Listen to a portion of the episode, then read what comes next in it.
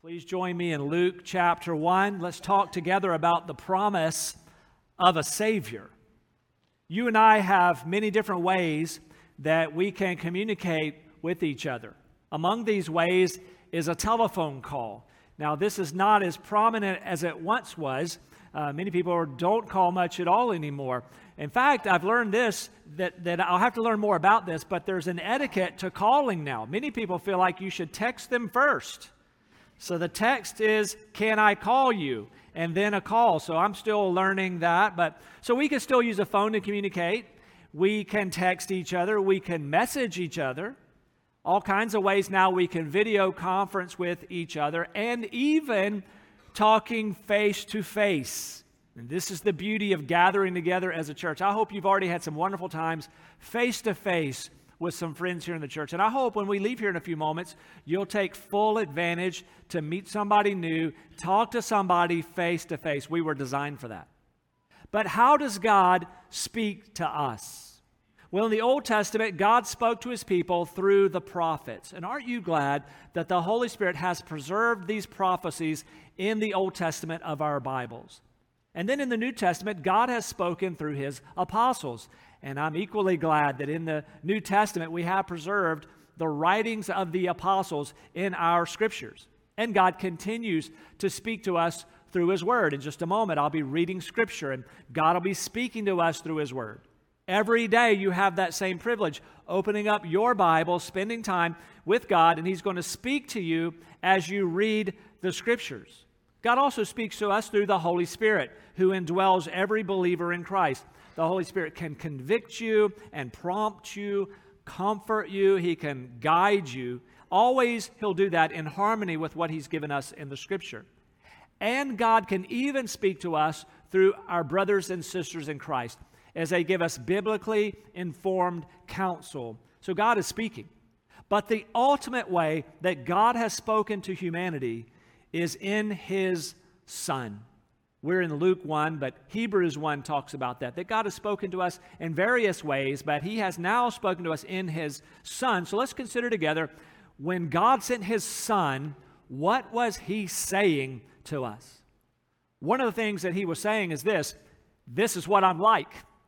As you look at Jesus, you can see what the Father is like. In fact, Jesus told his disciples this in John 14 9 Whoever has seen me has seen the Father. So, what's God like? You look at Jesus, He's revealing to you what the Father is like. What else is God saying in sending His Son? I hope you don't miss this. He is saying, I love you. In these familiar stories for many of you, as you think about Jesus coming and becoming one of us, I hope you don't miss that truth. It's coming loud and clear in this passage and all through the Christmas accounts. God loves us, and He's telling you that.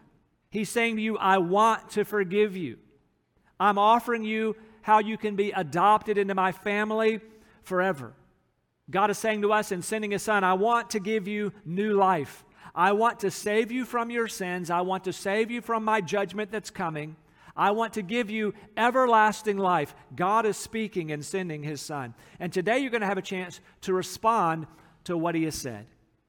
For some of you, this is going to be the first time you've understood what we call the gospel, the good news. Something's going to click today for you. You're going to hear this, and all of a sudden, my prayer is you're going to see, I need a Savior. I'm not okay apart from Jesus. I need to no longer know about him. I need to know him. And so I've been praying today that some of you will understand God's calling you out of the empty life that you have and He's calling you into new life in Jesus Christ. But all of us, there's something for us to respond to today. But before God sent His Son to us, He sent an angel to Mary to tell her the role she was going to play in the coming of the Savior. And so let's see now from Luke 1, verses 26 and following. First, let's see this a great messenger. A great messenger, verse 26. In the sixth month, the angel Gabriel was sent from God to a city of Galilee named Nazareth, to a virgin betrothed to a man whose name was Joseph of the house of David, and the virgin's name was Mary. Just in those two verses, we see that these are rich in details for us. First, we're told the time. We're told here in the sixth month this happened. So we go sixth month. What is, what is that referring to? Well, because of what we read earlier in this chapter, when Gabriel came to Zechariah in the temple and this miraculous birth that's going to come to Zechariah and his wife in their elder years, we're told six months from that, six months from when the angel gave that news, this news is coming. We're told now the angel's name. His name here, we're told, is Gabriel. And this is interesting because this is only one of two named angels we're told about in all of the Bible. The other one you might know is the archangel Michael, but here is Gabriel. Interestingly, this is the same Gabriel who appeared centuries before with Daniel. In the book of Daniel, you can read about Gabriel there. But here he is now coming to Mary. And this is interesting what, what he told Zechariah earlier in this chapter about himself. We read this in Luke 119. He said, I am Gabriel. I stand in the presence of God, and I was sent to speak to you and to bring you this good news. So we're told the timing of this, we're told the name of this angel, and we're told from where he has come. Gabriel is described as being sent from God. And we're told to where he was sent. He was sent to Nazareth in Galilee. What do we know about Nazareth? Well, we know it was no prominent city. It was not on any of the major roads, and many people would have just considered it an insignificant town. In fact, in John 1:46, this was Nathanael's response when he learned that the Messiah was coming out of Nazareth. He said, "Can anything good come out of Nazareth?"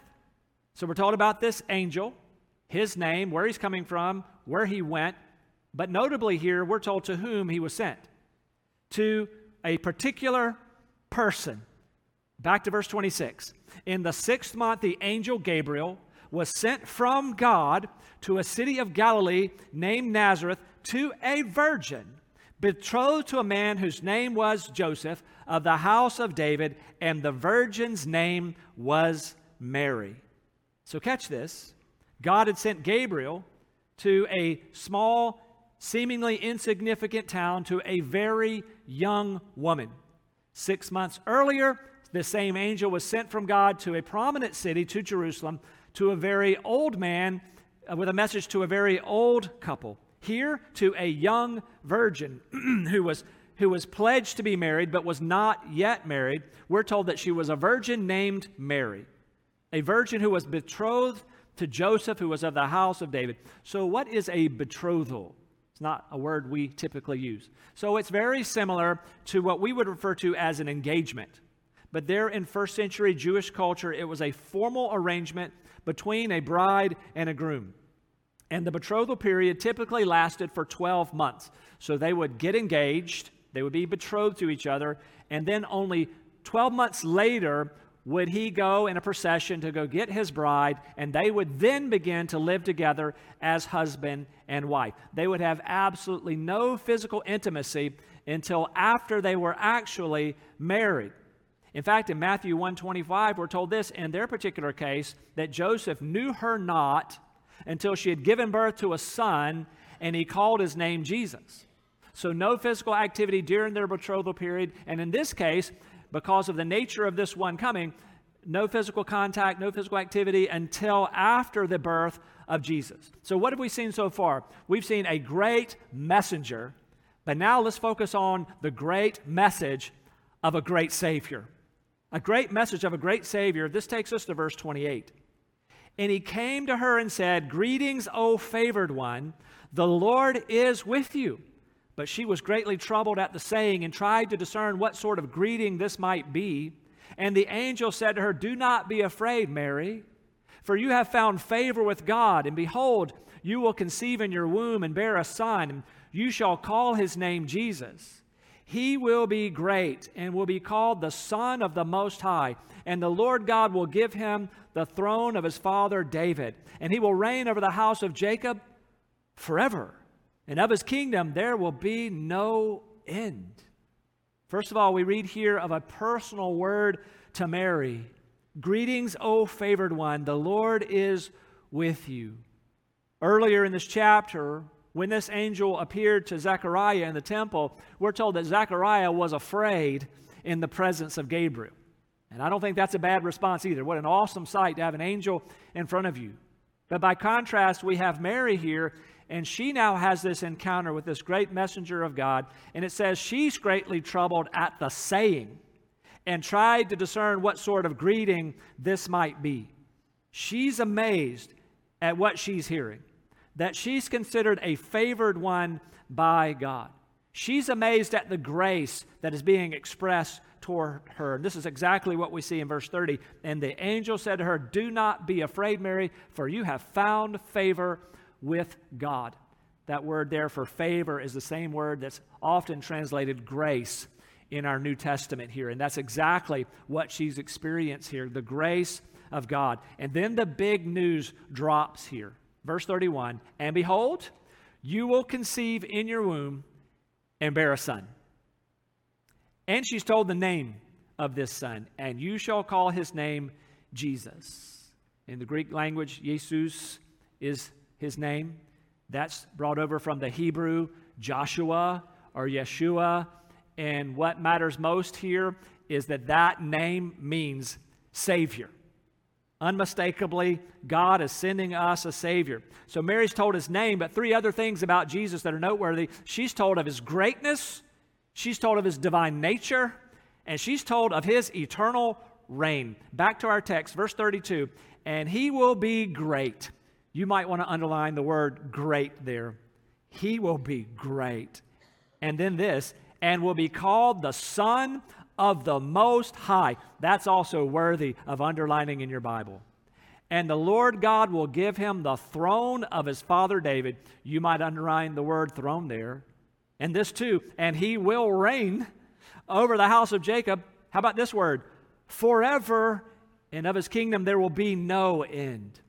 There's never been anyone as great as this one described here. Nobody has ever been described truthfully like this one here in all of human history. So, who is this baby that Mary will be carrying in her womb miraculously? This is the Son of the Most High. This explains all that God's doing to make this known. The prophecies of the past and the angels dispatched now, this is the Son of the Most High. And for Jesus, in a very unique sense. Now, you and I are very glad that through the grace of God, we can become the adopted sons and daughters of God. We can call him our Father. But Jesus can speak of that in a very unique sense. Jesus has eternally existed with the Father and the Spirit. He shares the same divine essence as the Father. He will come to earth as God, but now taking on human flesh. Jesus, by coming to earth by way of Mary's womb, will add humanity to his eternal deity. So, behold with me his divine nature. He has always existed from eternity past as fully God, but now through a virgin, he will now also be fully man. So see his divine nature, but also his greatness in that we're told he will reign forever. Verse 33 His kingdom, there will be no end. He'll reign forever. So, you and I, this is good for us to hear. We must pay attention to these words of Gabriel. They were good for Mary, they're good for us, because this tells us more than our beautiful manger scenes tell us. This morning, preparing to come here, looking over the message, and I'm there at my kitchen counter, and I, I'm looking at our manger scene. I think the manger scene we've had for most of our married lives. It's the classic one, and I really, really like it. And I look there with these words ringing in my ears. I, I look there at the beautiful manger scene, and there is Jesus in a manger with the straw, so humble. And I'm grateful. It's a reminder. He literally came like that he took on humanity to a humble couple. He came, but it doesn't tell the whole story. Gabriel's giving you more of the story. Who is this one who came so humbly? Oh, he is the great one. He is the great Savior. More than meets the eye when you look at the manger. So, hear what Gabriel said about this Jesus so that you will trust in him. In fact, Gabriel's telling us things that really centuries before the prophets were telling us. Namely the prophet Isaiah. And Isaiah 7:14 we read this, Therefore the Lord himself will give you a sign, behold the virgin shall conceive and bear a son and shall call his name Emmanuel. And so we learn about his miraculous conception centuries before through Isaiah, but also we learn of his unmatched greatness from Isaiah in Isaiah 9 verses 6 and 7. In fact, we heard it read to us earlier. We just sang it to the Lord, but let's hear it in the scriptures. For a child will be born to us, a son will be given to us, and the government will rest on his shoulders. And his name will be called Wonderful Counselor, Mighty God, Eternal Father, Prince of Peace. And there will be no end to the increase of his government or of peace on the throne of David and over his kingdom to establish it and to uphold it with justice and righteousness from then on and forevermore. The zeal of the Lord of hosts will accomplish this. So, we've been talking about a great messenger and a great message of a great Savior. But now for Mary, a great question. She's got what we could call a great question. Verse 34 And Mary said to the angel, How will this be since I am a virgin? And Gabriel gives her the answer. You know, Gabriel was expecting that question. Obviously, God, knowing all things, before he dispatched Gabriel, would have told him, She's going to ask you, How's this possible? And you're going to tell her this. Verse 35 And the angel answered her, The Holy Spirit will come upon you, and, by the, and, and the power of the Most High will overshadow you. Therefore, the child to be born will be called Holy, the Son of God. Now, when Mary asked this question, it's a great question. She's not doubting God. Now, sometimes in the scripture, we see people getting a message from God and they respond with doubt, but this was not the case here. She's just needing some clarity. It's a good question, and the angel is not offended by the question. Let's just pause here for application. There could be a time in your life when God is leading you to do something, and you have some, you have some questions for God. Now, you're not saying, I don't know if I'm going to do it or not. Now, you should have already settled that. Jesus is Lord. I'm going to do whatever He wants. But you might have a question. Now, in Mary's case, she had the messenger still standing there, the angel's there. Hey, could you, clear, could you clue me in on how is this possible since I'm a virgin? It was a, it was a good question. You and I won't typically have an angel there when God's leading us to do something and we need some clarifying information. So, what do we do? We can turn to the scriptures because God indeed does, as we've said already, speaks to us through the Word of God. We turn to the scriptures and see what the Word of God says to us. We also have access to God Himself because of what Jesus did for us in the cross and the resurrection. We can go and now have access to God. We can talk to the Lord who's giving us this leadership. Lord, could you clarify this for me? I need a little more information. We can even go to brothers and sisters in Christ, as we talked about, for biblically informed counsel. If you're young, you can go to your parents. If you're still living at home, could you give me some counsel? I'm, I'm praying about something here. But Mary asked the angel standing there, and Gabriel's response is very helpful for her, but also still very helpful to us. What's he say? He tells her that this conception is going to be miraculous. This is going to be of the Holy Spirit, and it's going to be through no physical contact whatsoever. So, this child who will come from Mary will literally be the son of Mary and literally the son of the Most High God. This child, did you notice the text says, will be holy. So, unlike us, this child to be born won't have a sin nature like you and I have. Have you noticed that even though now, if you're in Christ, you still wrestle with you? You still have a sin nature. We deal with Satan's temptations, we deal with society's temptations, but there's still something wrong with us. And we wish it weren't so, but so we notice we fight against an inclination in ourselves to not always do what God wants us to do. Well, Jesus faced temptation, but he didn't have that inner drive to sin like you and I often face. He was holy. He was indeed fully human, but at the same time fully divine. And this is of the utmost theological significance for your very soul. So the Son of the Most High became a man. Why? In order to die for sinful men and women. He took on flesh and blood as a baby so that at the age of 33, he would give that flesh and blood on a cross to make atonement for all of our sins. A sinless one would come to die for sinners like us. No other man would do. This one had to be holy, completely holy, a perfect sacrifice for us. Now back to Gabriel's answer to Mary's question. He explains that that the Holy Spirit is going to overshadow you, but he also gives her an example of God doing another miracle for one of her relatives, verse 36. And behold, your relative Elizabeth in her old age has also conceived a son, and this is the sixth month with her who was called barren. For nothing will be impossible with God. Don't you love that statement? Nothing will be impossible with God. God is a God of infinite knowledge and wisdom and power. We know that our God is omniscient, knowing all things. He's omnipotent. He can do all things. Indeed, nothing will be impossible with God. And you and I need to know that. That sounds basic for us, but we have to know that and operate in light of that. So, this miraculous conception, certainly not beyond God's ability. Think about our God. He is our creator.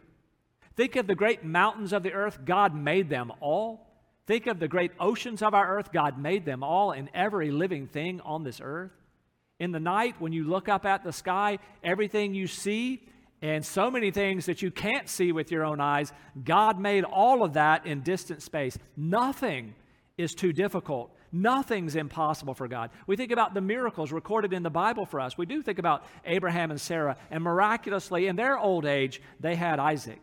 How about this one? God parting the Red Sea so the Israelites could come through to safety. That is a dramatic, amazing miracle. If God can part the waters and let his people go through on dry ground and then cover up the advancing armies against them just by his word, how amazing is our God? There is nothing impossible with him. So, a great messenger, a great message of a great Savior, a great question from Mary, and wonderful answers that help us. But now, this a great surrender to God's plan. Now we see a great surrender to God's plan. Verse 38. And Mary said, Behold, I am the servant of the Lord. Let it be to me according to your word. And the angel departed from her.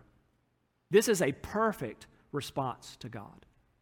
And that's worthy of our imitation in every area of our lives. You and I know, of course, that we're not to venerate Mary, as some do.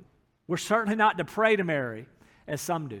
Oh, but we should imitate Mary in this response of faith to this call of God in her life. This is the same response that we see in the apostles after Pentecost, their boldness to do and go and say whatever God led them to do. This should be our response as well. And so, believer, today, like Mary, would you embrace your identity as a servant of the Lord. It's true, there are other ways you could describe your relationship with God. He's your father, you're his adopted, beloved child. That's true. But along with that, you are a servant of the Lord. And what does a servant do? A servant, if he's a good servant, he will do everything that the Lord says. That's what disciples do. And every true child of God, we do it imperfectly. Oh, but we want to do it perfectly. God, I want to obey you every moment, every assignment, every everything you ask me to do. I want to do that. I want to have this mentality Behold, I'm a servant of the Lord. Let it be to me according to your word. So, like Mary, embrace your identity today as a servant of God. And like Mary, trust in Him. God, when He calls you to do something, it is typically something beyond you. It's typically something that you feel like, I, I cannot do that on my own and you're never intended to serve Him on your own. Literally, every Sunday, I spend time with the Lord before I come here, and in there, I'm not, I'm not reminding God of anything because He knows everything. But I'm just expressing Him, I can't do this, but you can do this. I'm, I'm expressing Him every, every Sunday and every day of my life. I'm weak, but you're strong, and the things you're calling me to do, these are things only you can do. Again, we're reminded I can trust Him. Why? Because nothing will be impossible with God. Our faith is always to be in Him and not in ourselves in the first place. So, like Mary, embrace your identity as a servant of God. And like Mary, trust in Him. And this, like Mary, yield all of your plans to His. Think about Mary and Joseph with me. You know this. This was not something they saw coming. They were betrothed to be married. I'm sure when they thought about what their married life would be like, it'd be like every other young couple. She was young, and, and so how, this is how life is going to be there for us in Nazareth. And then an angel of God interrupts her plans with God's plans. And as we saw, she responded beautifully to that. But remember Joseph. Joseph also blindsided by this. We're told by another gospel writer that, that Joseph, when he heard that, that Mary was pregnant, he was going to divorce her quietly, right? Because he knew he was no part of this. And it took God sending an angel to him to affirm no, this is of the Holy Spirit.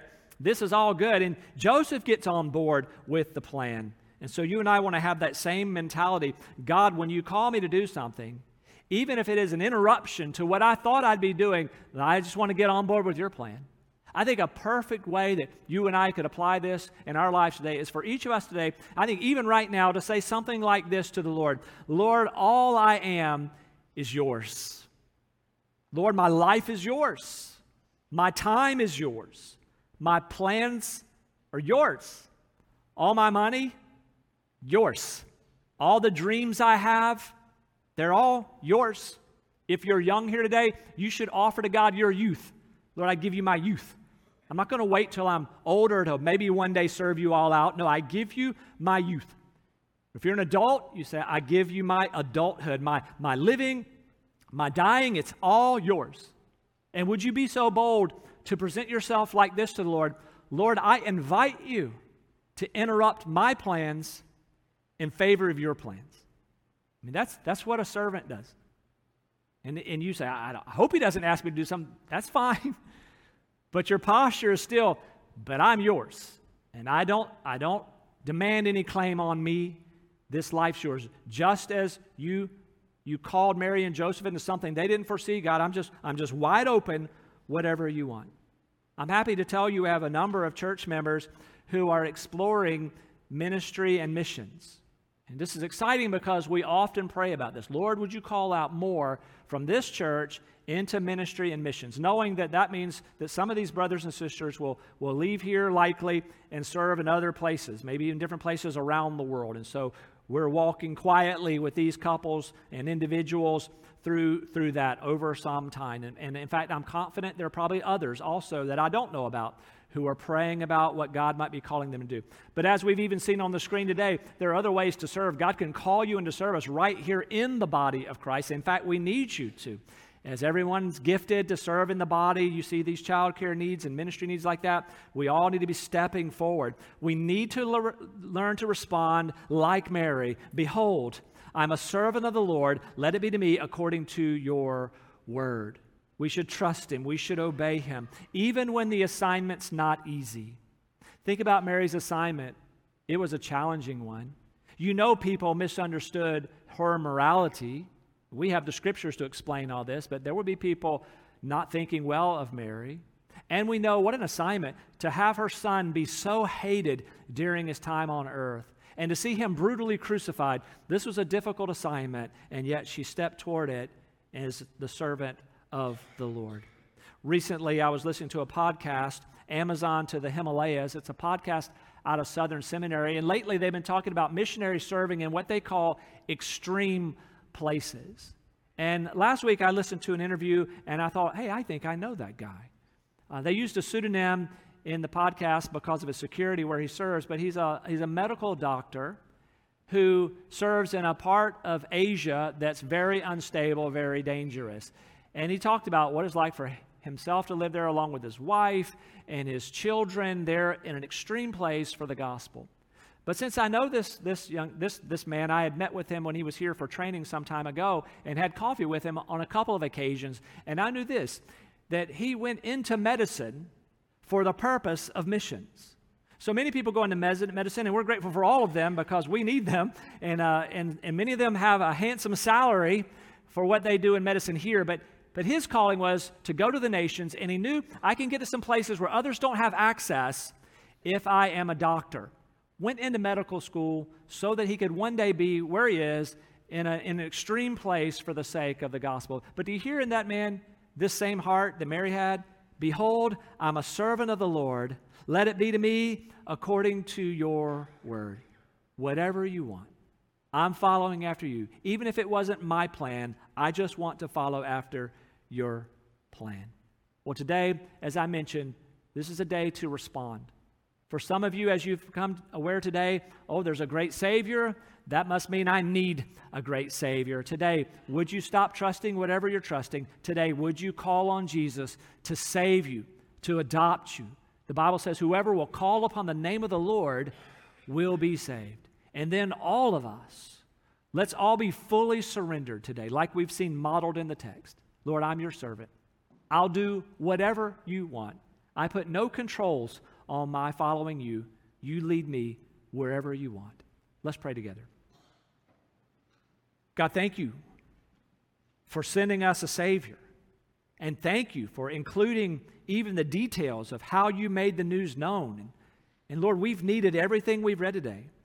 Lord Jesus, to, to read of your divine nature, how you took on humanity to save us. We, we are delighted in that. And to see Mary and Joseph's example of just following you all in and trusting you.